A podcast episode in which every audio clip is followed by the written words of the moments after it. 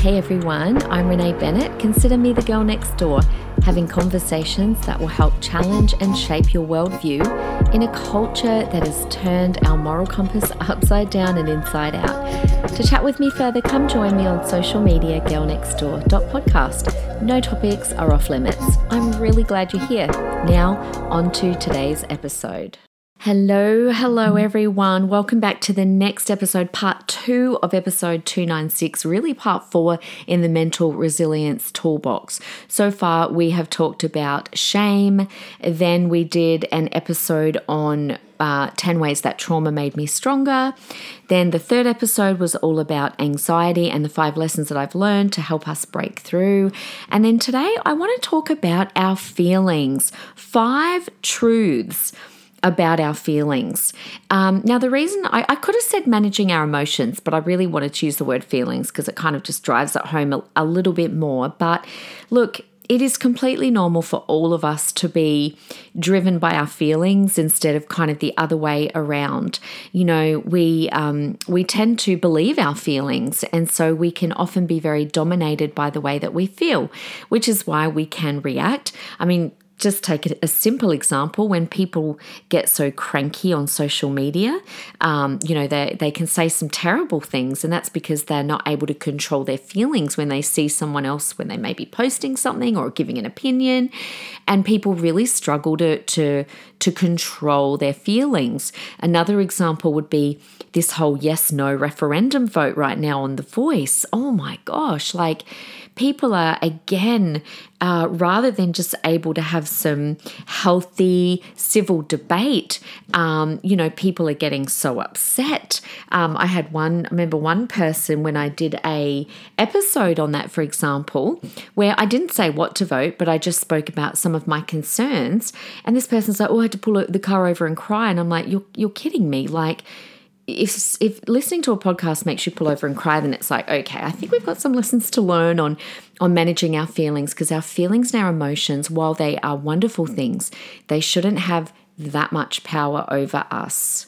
In fact, the Bible says, and it's my favorite scripture, and I was reading it this morning in Psalm 91, that he who remains or dwells in the shelter of the Most High. And the Amplified Version says that we will remain stable and fixed in the presence of the Almighty. Now, I've read a lot of Joyce Meyer books over the years, and she talks about, she uses that scripture to talk about how that can also be uh, in reference to our emotions, that when we dwell in the presence of God, that His will and His plan is for us to remain stable in all areas of our life, including emotionally, not to be reactive not to be led by our emotion, emotions, not to go up and down. Now, there are occasions when we can use our emotions in a good way. Um, for example, in Colossians, I think it is, it talks about let peace be the umpire that guides you. Um, in other words, that when we're trying to make a decision on something. Um, but again, this is this is more the Bible's talking about more than just a feeling. This is like a peace that comes from God, and that peace that comes from God can be um, an example of where we can use um, a, a, human emotion, which is peace. However, in this instance, it's God given um, to guide us in making decisions for our lives. So there's a real balance here when it comes to our emotions and our feelings. But I definitely think we've all got room to um, to practice managing them um, more. So I'm going to give five truths about them today. This episode's not going to be too long, but um, send it to whoever you think needs to hear it or it might help. So here we go. The first one is this the f- first truth is own them. Just own them.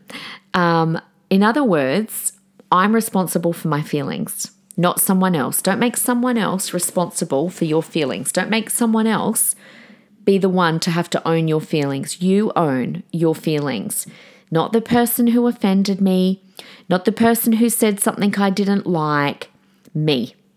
Take personal responsibility for our own feelings. That is a very powerful thing to do because it means that nobody else can control us or make us feel anything that we don't choose to feel. And that is freedom right there. It's also really powerful because it means Well, if I'm owning my feelings, then I can do something about them. I'm not just this out of control person. Number two, you don't have to believe them. Now, I have to remind myself of this one on an almost daily basis. I tend to believe my emotions straight away. So if I'm feeling a bit down, it's like, I'm down. I believe that feeling. If I'm feeling scared about something, I'm like, oh, I'm scared. And I just literally believe my feelings so easily. But just because we feel a certain way doesn't mean we have to believe it. And this is a really powerful thing to remember because this brings agency to us. This means, oh, there's another option here. And this is when it's a really good thing, by the way, to turn to the Word of God. So if I feel fear and I'm believing my fear and I'm letting that fear lead me, well, when I firstly own it and then secondly realize, oh, I don't have to believe it, I can then go to the Bible and say, well, God, what do you say about fear? And I can choose to believe something else. I can choose to believe what God says. So this gives agency. I get to lead my feelings instead of letting my feelings lead me. Number three. Now, this one, some of you might not like this. No one else has to validate your feelings. Ouch. This is a hard pill to swallow, right? Let me say it again. Nobody else has to validate your feelings. Now, this is very countercultural because the messaging that we're getting from the world is I need validating, my feelings are valid. Guess what? No, they're not. Bear with me. Feelings are just that, they're feelings. Now, Sometimes, absolutely, our feelings need uh, need validating, sure, but not all the time. Now, I've noticed how much we make children focus on their feelings these days, right? Like every book that you pick up in a bookstore is about a child's feelings. It didn't used to be that way. This is like a pretty new phenomenon. So, over validating our feelings makes us focus on them. It makes us more at the mercy of them. But what we can do, a bit like what I was talking about with the anxiety episode, what we can do is instead go, "Hey, I'm going to I'm going to stand aside for a minute. I'm going to observe my feelings." So, hmm, I woke up a little sad today. Oh, okay, right. Well, maybe that person they're making me really annoyed right now. But we don't have to sit with every single feeling. And I think that's what happened with that person that was telling me that, you know, they cried because they didn't like what I they, they, they didn't like my opinion on something. I'm like, and then and then they come along and tell me. I don't have to validate that. Like, you can't make everyone validate every single thing, especially when it comes to, oh, I don't like that person's opinion, so they have to validate my feelings about that. That that is not setting us up to be very resilient when it comes to being out in the real world. The real world doesn't work that way. So we don't have to sit with every single feeling. And I don't have to tell other people every single feeling either. And I certainly don't have to seek validation from everyone on my feelings. Again, um, that is a powerful thing because we're not giving someone else that agency over us. We're owning it, owning it, owning it, owning it. Number four, our feelings don't dictate how the world operates. Let me say this again. Our feelings do not dictate how the world operates.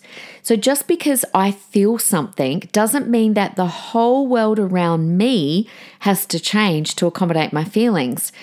This will only make me frustrated and upset when others don't change for me. Again, this is countercultural. We're in a world, in a society where it's like, hey, if I tell you I feel a certain way, then you have to accommodate my feelings.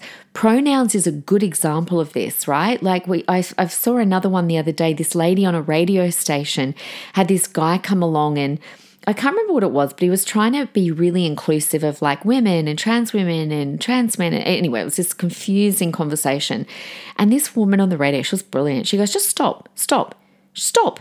She goes, I don't, she goes, you're, you're talking to me here on my radio station with me. I'm a woman.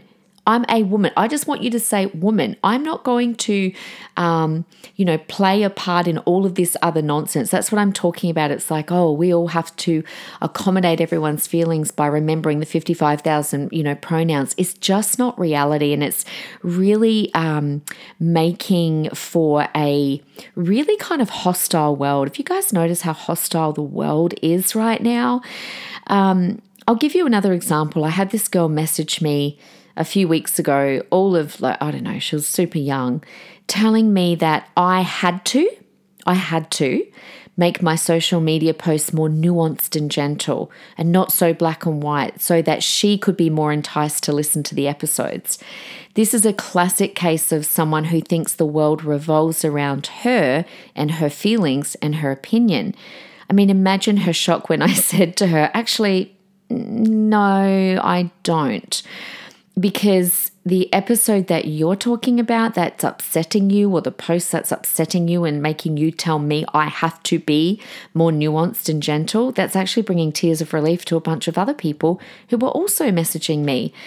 So, your feelings on something don't dictate how the world operates. And the sooner that we uh, and can embrace that and understand that and accept that, the easier our life will be. Again, it's super freeing. You can just get on with your life without the exhaustion of making the rest of the world fit in with you.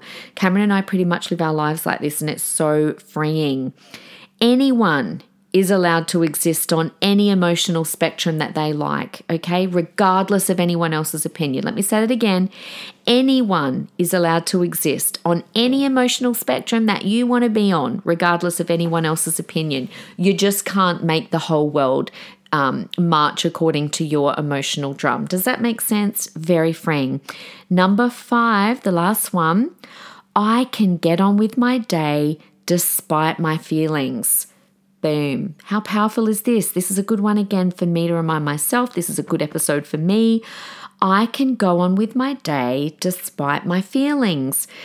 So, if you see your feelings as something you can observe, but you don't have to respond to, and then you choose just to keep going on with your day instead of stopping, focusing on them, entertaining, meditating, thinking, contemplating, I guarantee you will be a lot happier. This is how we lead our feelings instead of allowing our feelings to lead us. Now, in my observation, people who do this are much more emotionally stable and resilient. Now, even better is when we use our day to day to actually help someone else because then we find that our feelings become even lower on the scale and our feelings turn into one of purpose and joy. And who doesn't want that? So, let me just go over these five truths again about our feelings. Number one, own them. Okay, be responsible for your feelings. Don't make someone else be responsible. Number two, I don't have to believe my feelings. Just because I feel a certain way doesn't mean I have to believe it. Number three, Nobody else has to validate my feelings. Very powerful way to go through the world when no one else has to validate your feelings. Number four, they don't dictate how the world operates. And number five, I can get on with my day despite my feelings. Remember, be an observer, look at them. Okay, no problem, go on, go and help someone else. It's a powerful way to help lift our own feelings. But of course, let me end with the um, the the thought that it goes without saying that all of us need people in our lives that we can be honest with. I'm talking about when it comes to you know, our feelings out in the big wide world. But all of us need our person. All of us need someone who loves us and we love them, someone we feel safe with, someone we can process things with.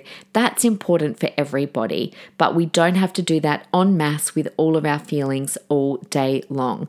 I hope that's helped you. Share these episodes and all the episodes in the Mental Resilience Toolbox. And I look forward to being back with you guys next week. Until then, have a wonderful week. Bye.